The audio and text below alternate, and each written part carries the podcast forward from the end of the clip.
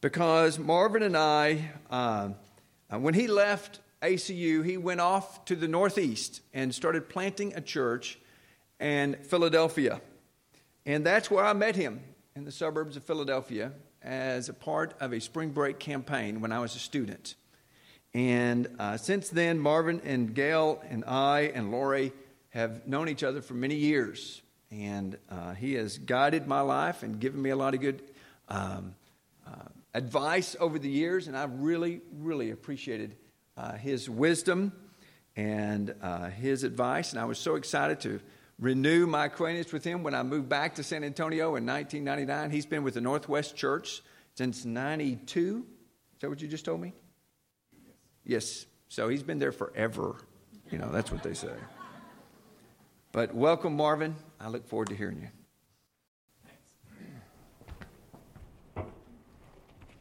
Does he really tell a funny story? Does he? Okay. On purpose? Yeah, that's what I was thinking. So uh, I got a little nervous to hear him start my introduction by talking about mental illness. and I felt a little awkward to even say that, except it's true. I mean, uh, I think it's kind of a matter of degree. I, I've got mental problems. I don't always think right. Um, and we're kind of all in this thing together, so there's some truth there, so I won't fault him for that. Um, glad to see so many folks out. I, I um, hope you are growing because we need a Big Mac.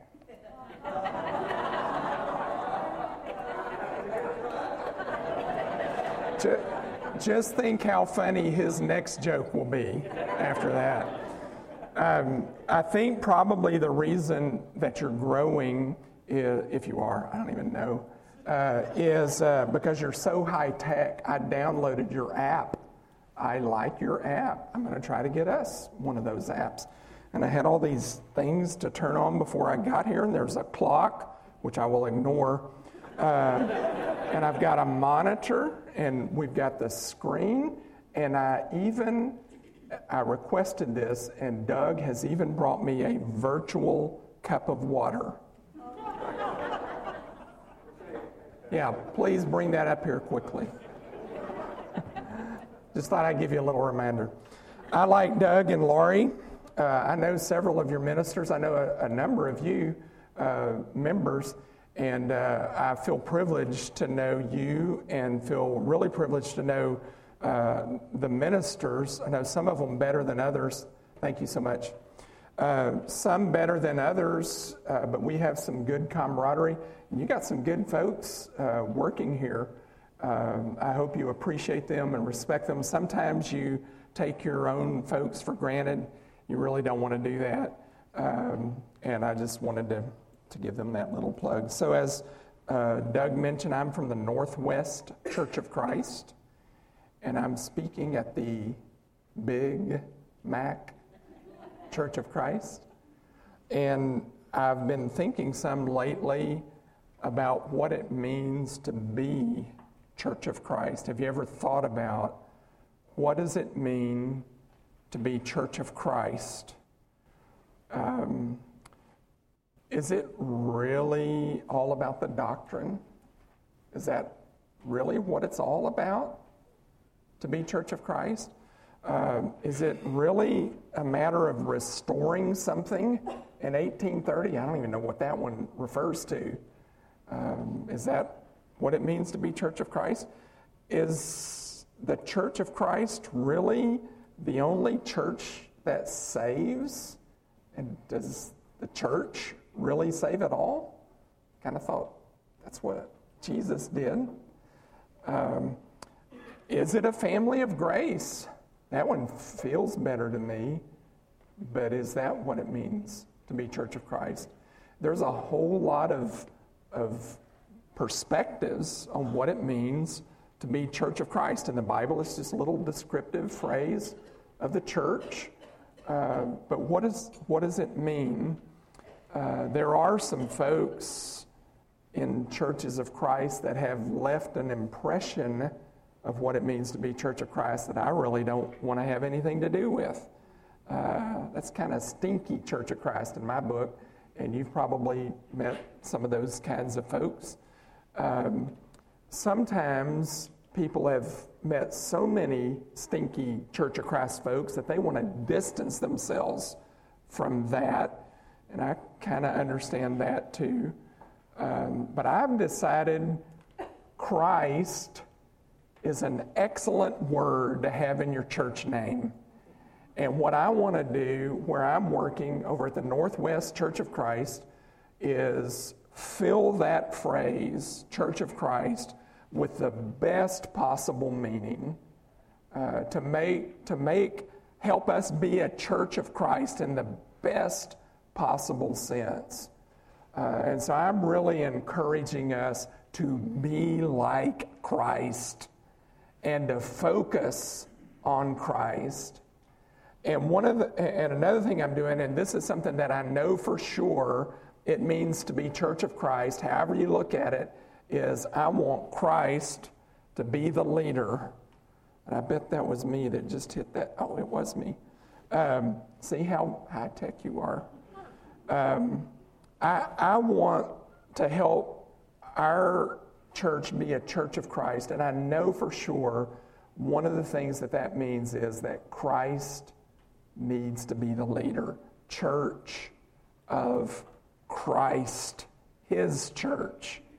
And I think we've known that, and we've done that pretty well on our doctrinal statements. I secretly looked on your website to see if I could nail you on something, but I couldn't find your doctrinal statement on there. Um, but here, here's the deal He's got to be the leader, not just in our doctrinal beliefs, but in actual practice. And the, can y'all see the highlights? I don't see colors too well, but practice is highlighted. That means it's a blank. Uh, the first blank there was leader, and the second is practice. But Christ has to be the leader of the church, not just theoretically, not just in our rhetoric, not just on our doctrinal statements. He's got to be the leader in actual fact, which leads to the kind of tough question who's the leader of MAC? Who's the leader of this church? And I don't care what your doctrinal statement says about that either.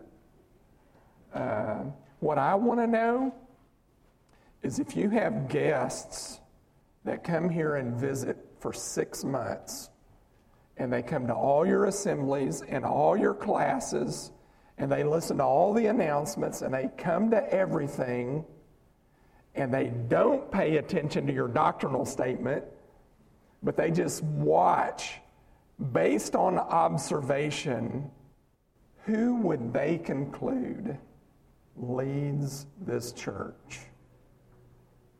Not by rhetoric, but by observation, what would they conclude? Would they conclude the elders lead this church? Would they conclude the elders' wives lead this church? I heard about a church. I'm so glad I don't know anything, or I wouldn't have had the guts to say that. But I heard about a church that had a picture of the elders hanging in the hallway in their church building, and somebody had come in there and cut out the face of each elder and replaced it with his wife's face. I'm thinking that's not a good thing. Uh, would people think the ministers or one of the ministers is who's really in charge? Uh, would people think the complainers are who runs this church? Would people think the money holders are the leaders of this church. Would anybody guess that this church works hard to allow Jesus to run the church? In fact, and the reason I ask those questions is that tonight we have a story about leadership. Tonight, the guest speaker is going to tell you how to lead your church. So before I do that, let me just say I've enjoyed coming over here these Wednesday nights. I'm sure my replacement will do a fine job. Um, but I'm kind of duty bound to say some things about leadership because Doug gave me this parable and I'm supposed to speak God's word. And Doug said we need to be challenged by our gathering tonight right? Um, and I assume he didn't mean virtually challenged, but challenged in fact. Uh, yeah, like the cup of water. I'm not touching it now. um, and you know, I need to hear some of this. I'm a leader too. Uh, some of this is really convicting to me. Um, and I, have got some strong feelings about some of this. I'm just going to say some things um, and maybe you'll forget by next summer. Um, this also this applies to all kinds of leaders in the church. And there are some implications for followers as well. So there'll be something here for all of us. Um, but I would like us to just pray again before we go on. Father, please give us humble and open hearts and help us to be able to hear your word, take it to heart, and let it bear fruit in our lives. Help us to live and lead and follow in such a way that you really are in charge. I pray in Jesus' name. Amen. All right, so I know. Um, all right. I know that um, that um, this I don't I don't know how familiar this parable is. We've deliberately picked ones that are not quite so familiar, but this is a parable about leadership. Let me show you why I think that's the case. In the context, in the parable just before, verses 35 through 40, uh, we've got this parable of the uh, servants who are watching and waiting for the return of their master. Uh, and the point of that is we need to be alert. We need to watch. We need to be ready when the master returns. And then Peter asks a question in verse 41 that's really important for understanding what's happening here. He says, Lord, are you telling this parable to us or to everyone? And I'm pretty sure what he means by that is, are you telling that to us 12 apostles? Or is this for everybody? Um, and Jesus answers his question by telling the story of the wise manager. And I want us to read it, but before we read it, um, since Jesus answers his question indirectly, let me tell you before we read it what I think he's saying. I think what he's saying is that one was for everyone. Here's one for you. So I think the context of his question suggests that this is about leadership, and so does the content. Let's listen to it. Luke 12, 42. The Lord answered, Who then is the faithful and wise manager whom the master puts in charge of his servants to give them their food allowance at the proper time? It will be good for that servant whom the master finds doing so when he returns. Truly, I tell you, he will put him in charge of all his possessions. But suppose that servant says to himself, My master is taking a long time in coming. And he then begins to beat the other servants, both men and women, and to eat and drink and get drunk. The master of that servant will come on a day when he does not expect him, and at an hour he is not aware of. He will cut him to pieces and assign him a place with the unbelievers. All right, now I know you can't read these two paragraphs, but I want to show you some key words. The top paragraph is the first parable, the, the servants who are watching for their master to return. The second one is the parable that I just read, the parable of the wise servant. And watch for the highlights here. Uh, there's servants in both of the parables. Servants in both of the parables. And in the second parable, the servant is also called a manager. And we want to look at that word in a second. In both of the parables, there is a master. And if you're not figuring it out, which I'm sure you are, um, Jesus is the master. That same word is used to describe Jesus. It's translated Lord when it's talking about Jesus. All right, so what you've got in these two parables, they both have a master, and it's Jesus, um, and they both have servants. But in one of the parables, our parable, the servant is also called a manager. And I want us to look at that word. The word is oikonomos. Let's just practice that together. Oikonomos. Did you get it, or do you want to do it one more time? Oikonomos. All right, let's do it backwards. Okay, we won't do that. All right, so I'm not showing showing off. I had to look it up again to make sure I had the right word. But I want you to think about what that word means, because some of the English translations have baggage. Some of the words we use to translate it have baggage that are not helpful in understanding it. Um, one of those words is the word manager. Jesus says, being a leader in my church is kind of like being a manager. Now, the things I don't like about that is I don't think the focus is on techniques of management. Uh, when I hear about managing, that's what I think of the techniques of getting people to do what they ought to do and motivating them and all those kinds of things. I think the part that is more parallel in what Jesus is trying to tell us is that the manager is not the owner, he's doing a job for the owner uh, in the parable, he calls the owner a master, and the manager is taking care of something on behalf of that manager.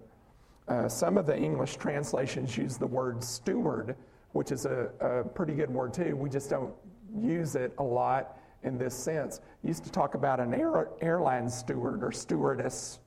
Uh, the stewardess takes care of the passengers. It's not her plane, it's not her company, uh, but she's taking care of some people on behalf of the owner of the company. Uh, unfortunately, when we hear steward, we almost always think of money, especially if we say it stewardship, or if, especially if we say stewardship campaign. How many of you don't know what that means? That means you need to raise your contribution, you know, frankly. Uh, and to me, it's kind of sad that that has taken over the meaning of steward. I only know one place in the Bible where stewardship is applied to money, and that's in the parable that David did last week in, in Luke 16.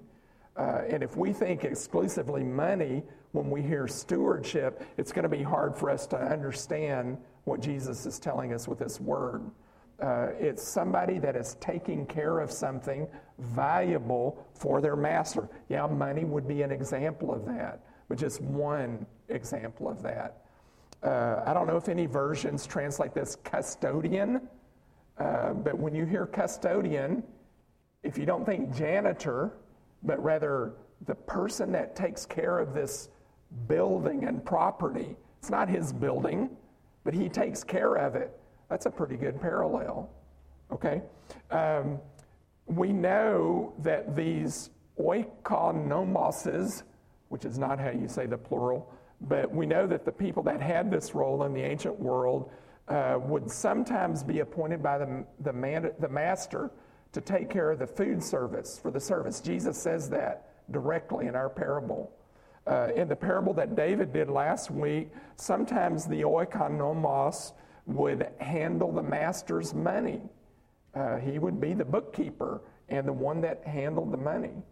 Uh, we know from Galatians 4 that sometimes it meant taking care of the master's kids. Uh, there's a, a, son who one day is going to be the heir. He's going to be the, the rich master.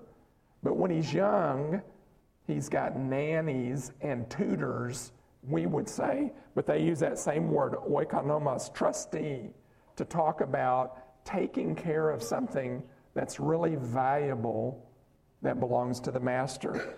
Uh, put this definition on your sheet from the Interpreter's Dictionary of the Bible. An oikonomos was an official who controls the affairs of a large household overseeing the service at the master's table, directing the household servants, and controlling household expenses on behalf of the master. Uh, and sometimes an oikonomos was in charge of all of that. Sometimes he would be in charge of one part of that, uh, and somebody else would be in charge of the rest. So that's what, that's what this word means. Uh, an oikonomos would have to give an account for how he was handling the master's stuff, and there would be rewards or consequences based on how well he did his job. The number one quality that you wanted in the oikonomos is for them to be trustworthy or faithful. Uh, our text says, Who then is the wise and faithful manager, or faithful and wise manager? Wise is important. I'm not going to talk much about that, but faithful. In 1 Corinthians 4 1 and 2, uh, Paul says, I'm, I'm an oikonomos of God's word, the mysteries of God and it is required that the oikonomos be faithful. That's what an oikonomos is expected to be. So, what you have is a servant who is selected by his master and entrusted to handle something that's really valuable that belongs to the master. Uh, that servant goes about his work He's going to have to give an account to his master. There will be rewards or consequences. And the number one thing that you want is for him to be faithful. Jesus says that's what it's like to be a leader in my church. You're in charge, you're entrusted with something of mine that is really valuable. Uh, it, today, we might think of like hiring a nanny uh, you're going to entrust something very precious to that nanny. And you want them to be trusted in advance and to show themselves to be trustworthy. You entrust your children to them and you expect them to take care of them. You don't tell them every little thing to do, but you make clear the basic of what you want that nanny to do. So, leadership in the church has to do with managing people who belong to Christ. It's the church of Christ, and it has leaders, but the leaders are managing people who belong to Christ. Now, that word oikonomos is used specifically of elders in Titus 1 7. They are managers or stewards, they are God's stewards, God's managers. Uh, oikonomos is also used specifically of ministers in 1 Corinthians 4 and in Colossians 1. They are managers or stewards of the mysteries of God or the Word of God. And it's also used of all Christians. All Christians are stewards, the word is used, of God's grace and they show that by their gifts. That's what Peter's talking about. Use your gift to serve as a good steward of God's grace. We're managing God's grace by using these gifts for other people. Uh, so it's not just any one group of, of leaders. All leaders are managers of people who belong to Christ. And the number one thing that you want is for those stewards to be faithful. Now, I want us to look at faithful here for just a little bit uh, because faithful is another word that sometimes rings some bells that shouldn't be rung. Uh, it means something a little bit different than what we think of sometimes when we hear it. Sometimes when we hear about, let's, we'll take elders. Um, are, are those elders faithful? Sometimes what people really mean by that is conservative. Uh, I, I really regret that we've kind of surrendered the word faithful to really conservative Christians. They're the ones that are always talking about being faithful. And so the rest of us are kind of afraid to use that word. I think that's really unfortunate. Um, and so, so when you hear the word faithful, you might think, okay, well, he wants us to be conservative. Well, if you're going to loan me your Mercedes, anybody? Should I pause? Is the, the mic is still working? Right. Uh, well, if you are, I'm going to be really conservative. I'm going to drive it home carefully, park it in my driveway because my garage is full of junk, and I'm going to cover it, and I'm not going to touch it again, and nobody's going to come close to it. So I can kind of see why you think that about faithful. But that's not parallel to this. Loaning me your Mercedes is not really parallel to what we're talking about. You remember the parable of the talents? Did, did y'all do that one? Or is that one too well known? Uh, that parable, money is entrusted to servants. Five, two, one. And the one talent guy was really conservative, right? Buried it to make sure nothing bad happened to that money. Do you remember what his master called him? A wicked, lazy servant. I'm pretty sure conservative is not what this means. Um, if you take the gospel, it's been entrusted to us, and we do need to protect it and guard it. But if we never speak it to anyone, that's not faithful. And I've heard people say, I don't ever say anything to anybody because I don't want to say something wrong. Well, that's a certain way to be unfaithful with the gospel. Uh, so, so don't think conservative when you think faithful. And please don't think micromanage. Uh, that's one of the concerns I have about translating the word manager. Uh, being a faithful manager doesn't mean micromanage every little detail. Um, if you are a just I'm just going to say this if you're an elder and you micromanage, you will not be faithful. And I'll tell you why in a minute if you're still here. Um, so don't think that. All right, rather, faithful means loyal. It's a relationship term. Did you know that six years ago your Wednesday night series was on the fruit of the Spirit? And I found the notes of the guy that talked about faithfulness. And he said, that according to the New Testament Dictionary of Theology, faithfulness is faithfulness of partners who have an agreement, um, and it's trustworthiness. And it does include behaviors, but they're behaviors in the context of a relationship. So if you apply that kind of faithfulness to an elder, um, to be faithful doesn't mean be conservative. You don't even have to include a relationship with God uh, to be faithful in that sense. That's just following the rules.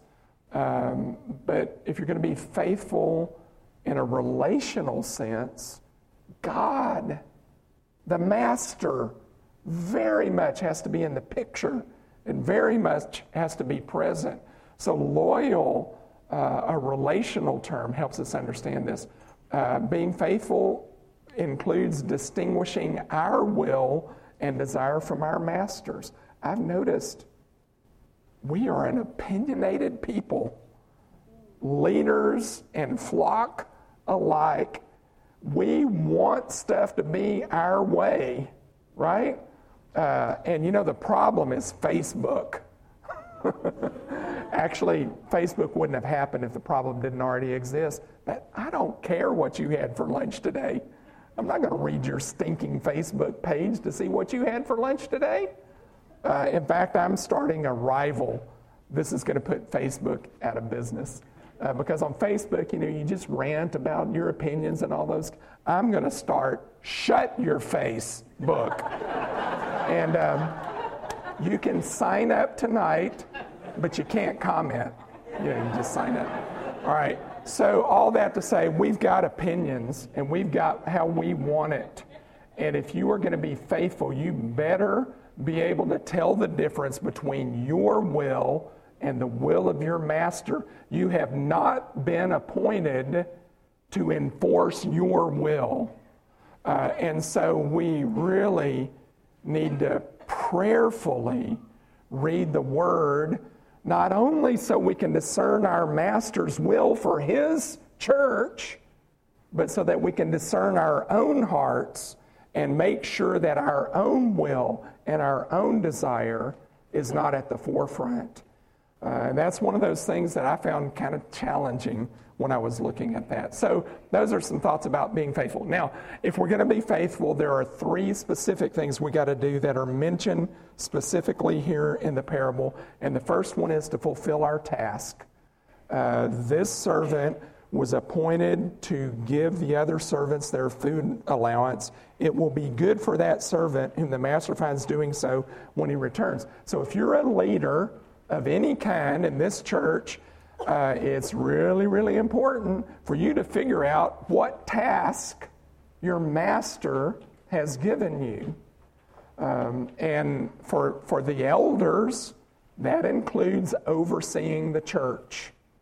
But as I mentioned a while ago, if you micromanage the church, you will be unfaithful. And the reason why is overseer is only one thing you're supposed to be doing. You're also supposed to be shepherding the flock. Uh, and if you've never read, read Ezekiel 34 and thought about your role as an elder, I strongly recommend that. Uh, God is real serious about his shepherds shepherding his flock, Ezekiel 34. And if you micromanage, you're not going to be able to shepherd the flock. You're not going to have time to shepherd the flock. Uh, aside from the fact that you're also told to teach and equip the saints for works of service and be an example to the flock and pray for the sick.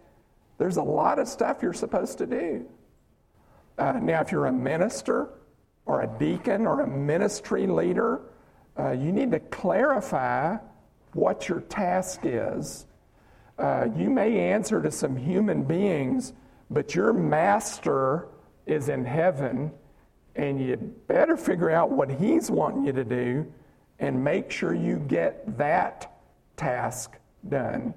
Uh, and I, I, won't go into any more specifics on that. Uh, another thing that we need to do to be faithful is not harm God's people. 45, but suppose that servant says to himself, My master is taking a long time in coming, and then he begins to beat the other servants.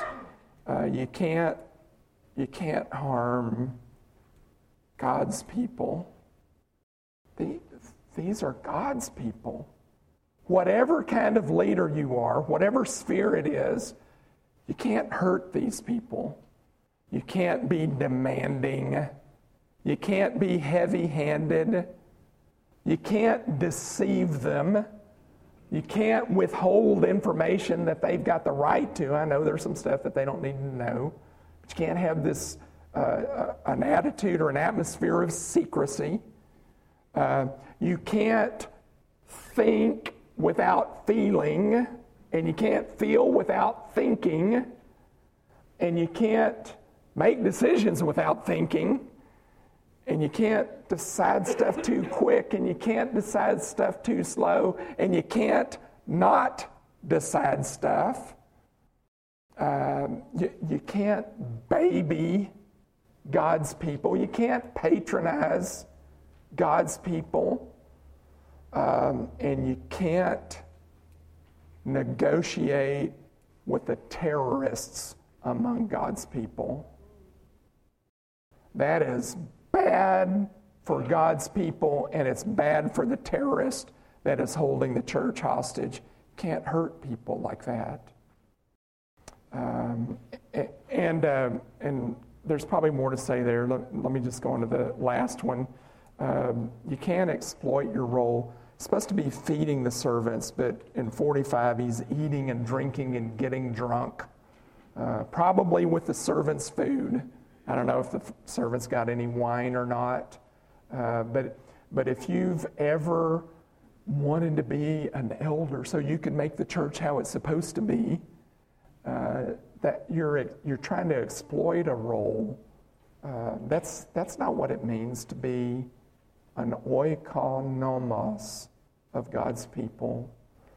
Uh, leaders of all kinds pick up a lot of personal information that they could use for their own advantage. Um, Just think about 45 before you do that kind of thing. Uh, now, let me quickly, a couple of implications for followers. This clock's a little slower, so I'm going to go by this one. Um, couple of implications for followers. Wouldn't it be nice if all you had to do to be a great follower of the leadership of the church is just push a button? Wouldn't that be great? I think I'm down on Facebook. Uh, but we, it's not that easy. And instead of pushing a button, sometimes we push the leaders' buttons and do things that followers ought not to do. Now, I'm thinking all of us are followers. Uh, we're all, probably all of us are leaders, at least in the sense of having a gift of God's grace to share. But all of us are followers. Even elders are followers of some people and certainly of the other elders. So let me mention a couple of uh, implications for followers. One is uh, don't try to push a leader into a different role from what their master has given them. Now, I know that looks like a married couple, but it's not. What that is, the guy is the newest elder. His name's Larry. And he's finding out that Sister Jones didn't particularly enjoy that change in the worship service. And uh, she's trying to calmly communicate that to him uh, and give him some input to think about. Now, what unfortunately, what's really happening is she's pushing him into a role that God didn't give him. Uh, it is way too common for elders and members alike to assume that the role of the elder is to be the complaint department. And if the member doesn't like something, they go complain to the elder and the elder fixes it for them. I don't think that's the role of an elder. Now, I think there's a shepherding opportunity there if he's got the guts to do it. Uh, that shepherd probably needs to be whacked, metaphorically, um, and, uh, and helped to understand healthier ways to give her input. Uh, now, I put Acts 6 there. You can read it later, but it's when the Grecian widows complained about being overlooked in the food service. Uh, well, well, the leadership heard that but they didn't handle it. They delegated it to someone else. And that's the part I'm emphasizing is they didn't think it was right to neglect the ministry of the word to wait on tables. So shepherds, you got to figure out some way to shepherd that angry woman and uh, not let her push you out of her role. And angry women and men among us, you got to stop that. You're violating God's word by trying to push them into a role that God didn't give them. That's not the role. And don't push them into deacons' work either. And don't push the elders or the ministers into the role of being your personal representative among the leadership. That's not their role. Uh, and so we got to hear that. And then, kind of related to that, don't try to get a leader to do your will.